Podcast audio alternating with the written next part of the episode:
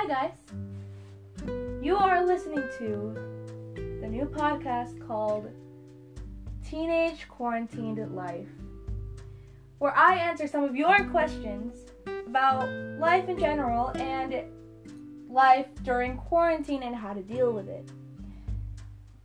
I am not going to be answering any questions that I've gotten because I haven't gotten a lot yet. I won't be answering them in this in this episode because again, I don't have a lot and this is just the trailer.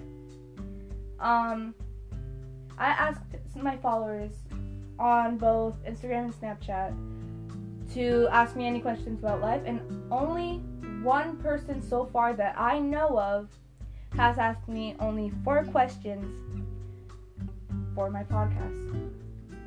Even my mom had to help me with the questions. So you can contact me. Uh, you can send me a voice message on this app, or you can just, um, I guess, comment, or I can just um, put in my my social media in here, I guess. And you guys can ask me any questions about life, and I will be asking more of my friends and more of my people to ask me any questions about life, and I'll be ready probably by next week or by a few days.